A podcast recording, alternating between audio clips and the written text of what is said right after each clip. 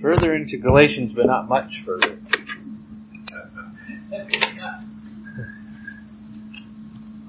Turn to Galatians. I had every intention of finishing chapter 3 this morning, but I realized it wasn't going to happen. So we're going to have one more after this in Galatians 3, but Galatians 3, 23, and we'll uh, pray before we get into the Word.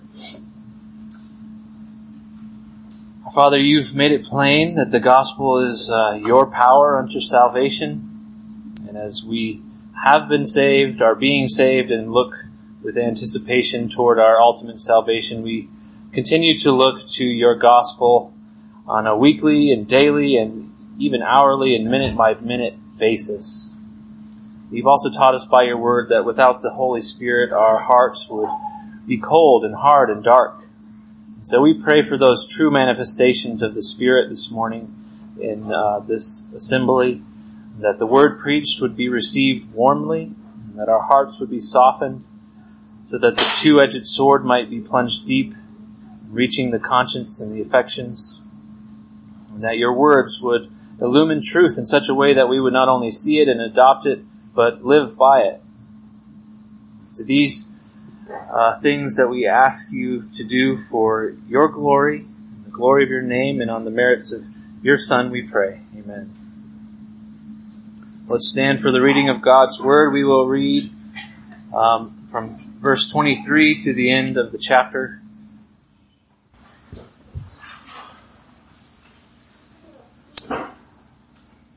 Now before faith came, we were held captive under the law imprisoned until the coming faith would be revealed. So then the law was our guardian until Christ came, in order that we might be justified by faith. But now that faith has come, we are no longer under a guardian, for in Christ Jesus you are all sons of God through faith. For as many of you as were baptized into Christ have put on Christ. There is neither Jew nor Greek, there is neither slave nor free, there is no male and female, for you are all one in Christ Jesus. And if you are Christ's, then you are Abraham's offspring, heirs according to the promise. Amen. You may be seated.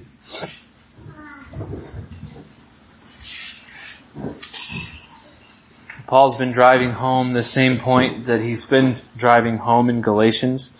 Um, and really it's summed up well in Galatians 2.16 where he says, Yet we know that a person is not justified by works of the law, but through faith in Jesus Christ. So we also have believed in Jesus Christ in order to be justified by faith in Christ and not by works of the law, because by works of the law, no one will be justified. That's really a great summary of the book of Galatians, especially the first half. His argument up to this point in, in chapter 3 has been centered around this historical redemptive historical idea of the promise made to Abraham. Um, and in brief, the idea here is God does it and we don't. A promise is a promise and we don't add anything to the promise by our works. So the main thrust of this chapter, well, the, the details are um, difficult of his argument. They're, they're hard, take some unraveling, um, but really it's a simple gospel at the heart of it, that we are saved by grace through faith apart from works of the law. So in our passage this morning, he continues to deal with this question, why the law then? And his emphatic answer is that the law and the promise both are all about Jesus. It's always about Christ. And how do we obtain this promise? He, he tells us it's by being united to Christ by faith. So this morning um, we will look at the first half of that. That is the the law is all, all about Christ. It's always about Christ. And then next week we'll look at the promise. I had intention to cover both, but I will just have to deal with one because it was um, so much information. So next week we'll see how the promise is all about Christ. This week is about how the law is all about Christ. So I was uh, a part of a house building project in LaGrange, Wyoming. I know some of you are familiar with LaGrange out in the boonies. um, of of eastern Wyoming, about 20 or 30 minutes from the Nebraska border. And I did that for about six months in 2007, 2008. It was fairly high dollar. It was 20 sided house. We called it the Round House Project. And Nebraska, or eastern um, Wyoming is pretty flat, but that area has some really beautiful bluffs that that stick up, and the house is nestled right up against these bluffs. And so the, the folks who built it, um, they lived in Kansas at the time, and until they moved, they they allowed ministry folks to come and stay there. So our family got to vacation there every now and then, and uh, both while working there and vacationing, these bluffs provided some fun, if gusty, hiking. Um, and there's one spot in particular about a quarter mile south of the house that I found interesting. It was kind of a relatively, compared to the other bluffs, a small knob, and it was connected to the main bluffs by this narrow strip of, of land. Um, and probably at its narrowest point, it was about a foot to 18 inches wide. So to get on top of this knob, you'd have to hike up and walk this knife edge, and at some point, sort of scoot the knife edge. Um, and if if you were to fall, it, it wouldn't kill you, but it'd probably mess you up. Uh, and, and the key, of course, in those situations is to keep your eyes ahead, to focus on the destination, not look too far one way or the other or down. And, um, and fear would obviously probably set in if, and increase your chances of falling. So you don't want to look to the right or to the left, but look straight ahead.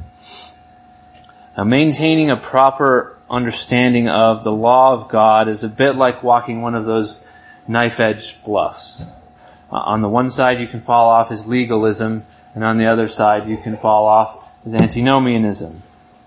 And I've defined legalism before um, like this. It, it's number one, binding the conscience of people with laws that are not God's law.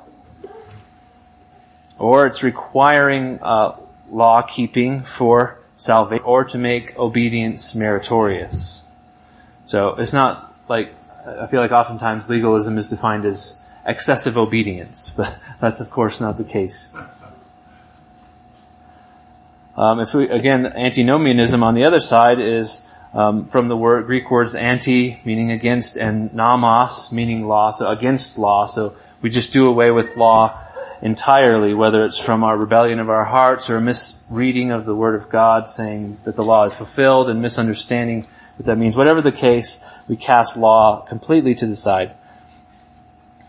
Now, I think the root of both of those errors in some ways is the same. Uh, legalistic type folks believe that the problem with our church and with with the, the culture is antinomianism. So they'll hammer obedience. On the other side, antinomians believe legalism is the problem, so they hammer on freedom. But just like walking that, that knife edge spine, both sides are looking to either side, and the key is to look straight ahead and to look at Christ instead. If we have our eyes focused on Christ, we'll maintain both a robust understanding of freedom and of obedience, and in fact, the two things will um, undergird one another if our focus is on, excuse me, is on Christ. Uh, so the Galatians, of course, here are stumbling toward legalism. And Galatians 3 is Paul's plea to convince them to, to get their eyes up and to get their eyes back on Christ. Um, and they, like we ourselves are prone to do, we're forgetting that the promise and the law are all always about Christ. It always comes back to Him. And so that's really what I want you to walk away with this message this morning is that when you notice yourself drifting, which we all drift, the key is not to course correct and swing to the other side.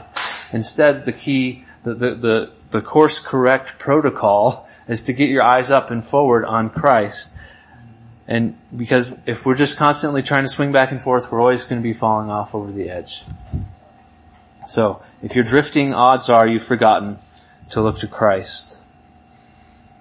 Uh, this message originally had two points, like I said, but now we're down to one, that the law is about Christ. And next week we'll see the promise also is about Christ. Um, and I think it's an innate drive that we humans have that we desire approval. I don't know if you've read any of the uh, table talk this month from March, but it's all about fear. And there's several of those articles that are great about desiring approval and desiring um, to measure up to uh, for people in the society or in the church or to God or whomever. Um, and we want to win the favor of God and man. In our vocations, we work hard to earn respect from our coworkers, from our bosses. Um, in society, we tailor our behavior to win admiration from people in our circles. And we do strive to impress the Lord with things we can do for Him. That, that's a natural desire of our hearts. And the Galatians were slipping into a misunderstanding the, they were saying something like the, reason the law was given, of course, was to tell us how to earn God's favor. But Paul is adamant that they're missing really the entire point of the law. And the purpose of the law was and is to drive us to Christ. He's reiterating what he said in, in the last section we went through couple weeks ago, 19 through 22, that the law was given in fact to increase sin and that the law was given for the purpose of giving life and righteousness, or if it was for life and righteousness, then law and promise would be at odds. But as it is, they're not at odds. He's very clear. The law was never meant to give righteousness and life. So in verses 23 through 25, or 26 here, he shows us um, two qualities that the law has. Um, number one is that the law is bondage, and number two that the law was meant to be temporary. The law is bondage and is temporary. And his goal is to show that the law was never given to help us earn God's favor. Instead, it was always meant to drive us to Christ. Um, so that first quality there, that it's bondage, um, it's he says at first there's two illustrations, and the first one is that it's it's like a prison. The law is like a prison. And then he goes on to say that it's like a guardian or attendant. So both of these images teach us that the law is bondage. First, the law is, is a prison, it's bondage. In verse 23, now before faith came, we were held captive under the law, imprisoned until the coming faith would be revealed. And the previous verse, verse 22, but the scripture imprisoned everything under law, or under sin. For Paul to be under law and to be under sin is really the same thing because the law was given to increase transgression. As long as you're under the law, you're under the strain and burden of guilt, like Christian trying to carry his burden, toiling under a load of sin. And all of the co- that the covenant at Sinai has to offer sinners is really the curse of covenant breaking because we're all covenant breakers. We're all sinners. It doesn't offer us any relief. Kind of like Luther, who would, of course, labor and labor to do what was right. And he famously wore out the poor fellow who would have to hear his confessions. And he really didn't rightly grasp the, the holiness of God and the, the breadth of that gap between us and God. Um, but for a legalist, he, he sort of seemed to get it more than most. And that drove him mad. He, he wrote, I tortured myself with prayer, fasting, vigils, freezing. The frost alone might have killed me. What else did I seek by doing this but God, who was supposed to note my strict observance of the monastic order and austere life? I constantly walked in a dream and lived in real mm-hmm. idolatry, for I did not believe in Christ. I regarded him only as a severe and terrible judge portrayed as seated on a rainbow. So I think that's the perfect picture of the bondage of the law, what the law does to us without Christ. It drives us crazy. Without Christ, the law drives us to despair. The, the more Luther tried to please God, the more sin increased because the more he despised God and hated God.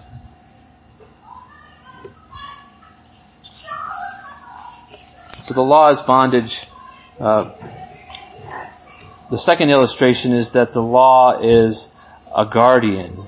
This is what the ESV says. I think I like attendant or custodian uh, a little bit better. Guardian is, is what the ESV uses, 24. So then the law was our guardian until Christ came in order that we might be justified by faith. So what, what, this is often translated tutor. You've probably heard that the law is a tutor to lead us to Christ. And I think that tutor is an unhelpful translation because a tutor is a teacher. Um, it's an instructor, like the Greek word didaskalos is a, an instructor, a, a, teacher of doctrine. And the word Paul uses here is uh, pedagogos. Pedagogos. You can hear the word um, pedag- pedagogy that we get our word from, which for us means teaching or instruction, a method of teaching or instruction. Um, but it's bad practice to read a modern understanding of a, of a word back into the original meaning and etymology of its root. That's not what it meant then. Um, the one lexicon says it means uh, that a pedagogos was a man, usually a slave, whose task was to conduct a boy to and from school and to supervise and direct his general conduct. He was not a teacher. So basically these people who had this role were a slave and they would accompany this boy pretty much all the time, making sure he did his homework, following him to and from school, uh, making, keeping an eye on his morals, making sure he wasn't with the wrong crowd. Um, this is what the role of a, of a pedagogos was. And the law functioned as a pedagogos, and it has some good effect, like like they did um, in Paul's day. It was a monitor on the moral life of the people of God, and guiding them in the righteous standards of God. But ultimately, that function was also a form of bondage. The strange irony of the, the pedagogos is that a free boy, and probably a boy of means, is subjected to the authority of a slave. Additionally, this boy is one step removed from his father, in a sense. Instead of the father taking direct supervision of the son, the slave served as something of an intermediary between the father and the son. And also the law, as pedagogos, is bondage because it's something that constantly reminds us of our shortcomings.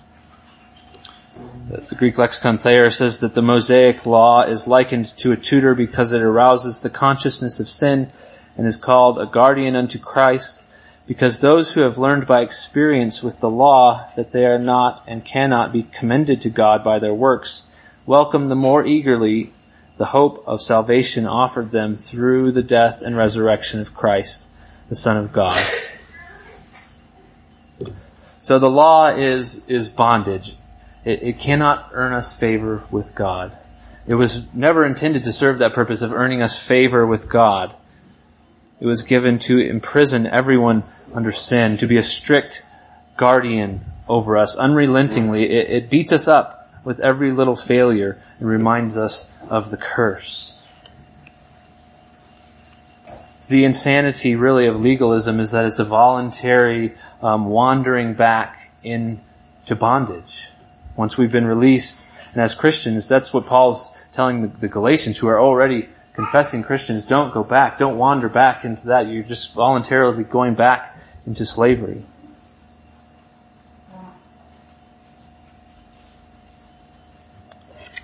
We can easily fall into that trap. So I'd urge you throughout the week, think of ways that we fall into the trap of legalism. One example you must read your Bible and pray every morning for one hour.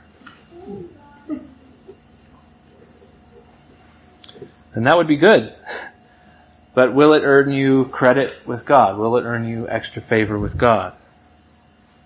And that is the danger of pietism. Pietism is an almost ex opere operato mindset. By the doing it is done. If I read my Bible and pray, God will will lift me up spiritually. Automatically, He will give me grace.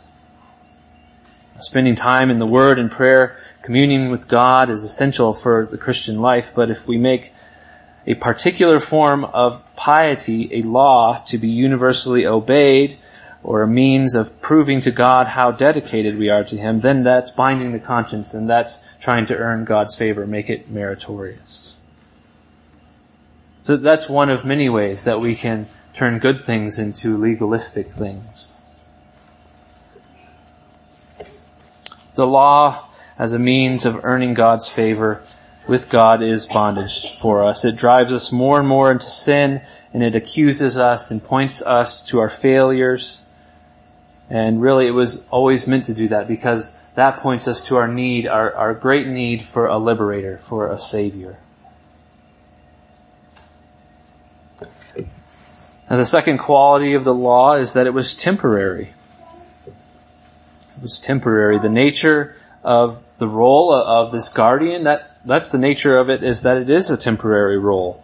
Once the young boy reaches manhood, his job is done. There's no more need for the, the pedagogos anymore. We saw this doctor this last week in Denver and he told us that he prescribes medications or supplements for a time Imagine that. For, there, there's an, an end time. And once they've accomplished their intended purpose, their job is done. And, he told us about one of his patients who this other doctor had prescribed him blood pressure medication to lower his blood, blood pressure, but never checked and never took him off it. So the, the guy had really low blood pressure and it was causing all kinds of havoc in his body. The law served a purpose in God's plan of redemption for a specific amount of time. It, it, was a temporary purpose. Notice here, he says in verse 23, now before faith came, we were held captive under the law and imprisoned until the coming faith would be revealed. So then the law was our guardian until Christ came in order that we might be justified by faith. But now that faith has come, we are no longer under a guardian. The time has passed. Paul here parallels the coming of faith with the coming of Christ. And he doesn't mean that, that before Christ there was no faith at all, because he just made a huge deal out of the fact that Abraham was justified by faith. So he doesn't mean there was no faith before Christ came, but that the historical reality in which we place our trust was made plain. Uh, Calvin says that those things which were dimly seen during the age of darkness and shadow has now come to light. That, that's what he means by faith coming or arriving. Uh, in World War II, the Japanese held a small Philippine island and when the, the U.S. came, they de- defeated Japan on this island, and as the forces were being defeated, a guerrilla warfare specialist um, escaped into the jungle and connected with four four other men who had escaped into the jungle. Um, this this guy's name was Hiro Onoda, and of course, in 1945, a year later, the Japanese surrendered uh, surrendered to the U.S. But Onoda and these other guys were out in the, in the jungle. They had no idea. They didn't know the war was over. So they continued to um, undertake their guerrilla warfare. They killed farmers. They raided farms and stole meat. They were still fighting the war. Over the course of time, one of his com- companions left, surrendered to the Philippine army. Um, the other two were ultimately killed. And he continued. They would fly over and drop flyers for him to let him know this this, this is over and he he would ignore them. He thought they were propaganda. And then in 1974, this Japanese adventurer um, Norio Suzuki said he, he said that he wanted to see three things. He wanted to see Lieutenant Onoda, a panda, and the abominable snowman, and in that order. So he tracked him down. He found him, and he communicated that the war was long over, but this guy, he wouldn't surrender until his commanding officer relieved him of duty. So they tracked down the commanding officer, who had become a book salesman, brought him to this island, and he relieved him of duty. So this man fought World War II for 29 years after World War II was over. Now living under the law after Christ has come is like fighting a war that's been over for 29 years. It's not that just you're choosing the wrong option. You're choosing an option that's no longer valid. It's not applicable. Its time has come and gone. It was a prison until the coming faith would be revealed. It was a guardian until Christ came. But now that faith has come, we are no longer under the guardian. Its purpose as bondage and as guardian was a temporary one. And ultimately that was all to lead us again to Christ. I mean, if, God had left us there with, with the despair of the law, of not being able to live up the law, that, that would be a tragedy. We might even be able to accuse God of being cruel for that. But He doesn't leave us there. His purposes and intentions are great for, for our good and His glory. Uh, Luther comments here that it is not enough to be imprisoned by the law, for if nothing following, we would be driven to despair and die in our sins. But Paul adds that we are not shut up forever, but in order to bring us to Christ, who is the end of the law. That phrase, Christ is the end of the law, comes from Romans chapter 10, where he says, speaking of the Jews, brothers, my heart's desire and prayer to God for them is that they may be saved.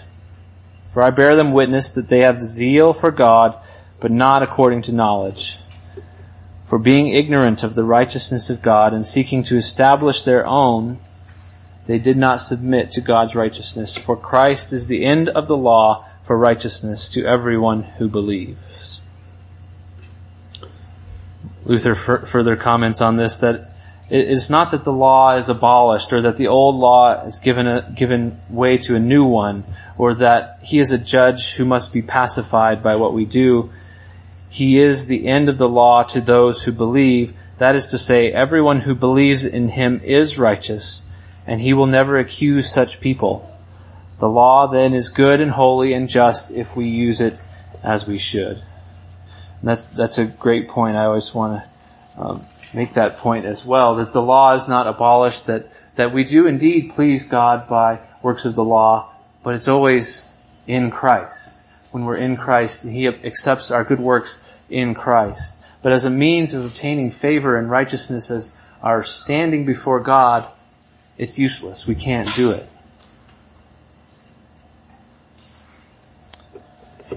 I, I, counted, I think I counted right. I have 12 adopted cousins.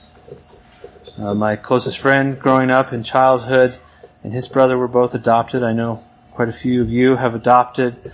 And, and I've seen firsthand the challenges that kind of a whole family of sinners can bring about in that circumstance. But I've never seen a situation where adopted sonship is earned by merit. Like, you're more a son this week because you've been better this week. Of course not. They, yes, the child must follow house rules, but their adoption is legal and settled as soon as the papers are signed or however that works. They are a son or daughter as of that moment. And how much more in God's family, which is perfect and sinless on his part, is our status as sons and daughters secure and unconditional. The moment we believe, we are found to be in Christ and it is that moment that we call God Father and we get to call Jesus elder brother. Hebrews says he's not ashamed to call us brothers. That's, that's mind blowing to me that the God of the universe is transcended to become man and he's not afraid to call me brother.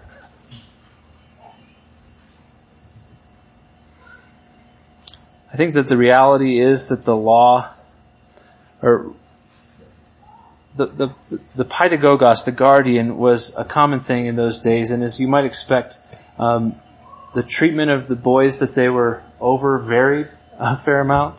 Some were cruel; they would beat the, and abuse the boys underneath them. Others were despised and ignored and rejected. The, the boys would arrogantly say, "Well, you're a slave, and I don't have to listen to you." and some of them were really became like a second father to the boys. And I think that the law functioned more in the harsher sense and in the sense that the people of God ignored the law and, and it was a harsh taskmaster upon people. But I think the Judaizers and the, the Galatians are beginning to think that the law as a guardian is almost like a second father and they almost want that extra step of mediation between them and God.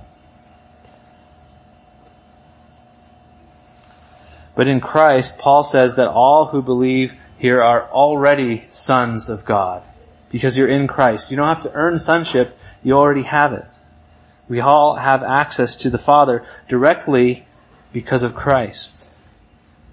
Ephesians 3:12 In Christ we have boldness and access with confidence through our faith in him. He, he's torn the temple veil in two. We have access in Hebrews 10, 19 and 20. We have confidence to enter the holy places by the blood of Jesus, by the new and living way that he opened for us through the curtain, that is through his flesh. So by him we can draw near to the throne of grace with confidence, to receive mercy and find grace to help us in our time of need. And that, that is where we keep, need to keep our eyes. That's where we need to focus if we're not going to fall off and tip off into legalism or tip off into antinomianism is not to look at those two things, but to look at Christ, who Christ has made us as sons of God by faith in Him. He's the one who liberates us from the bondage of the law and sin. He, he is the end of the law for those who believe. He is righteousness in life and He has made us sons of God and in Him we have direct access as sons to the Father. Amen.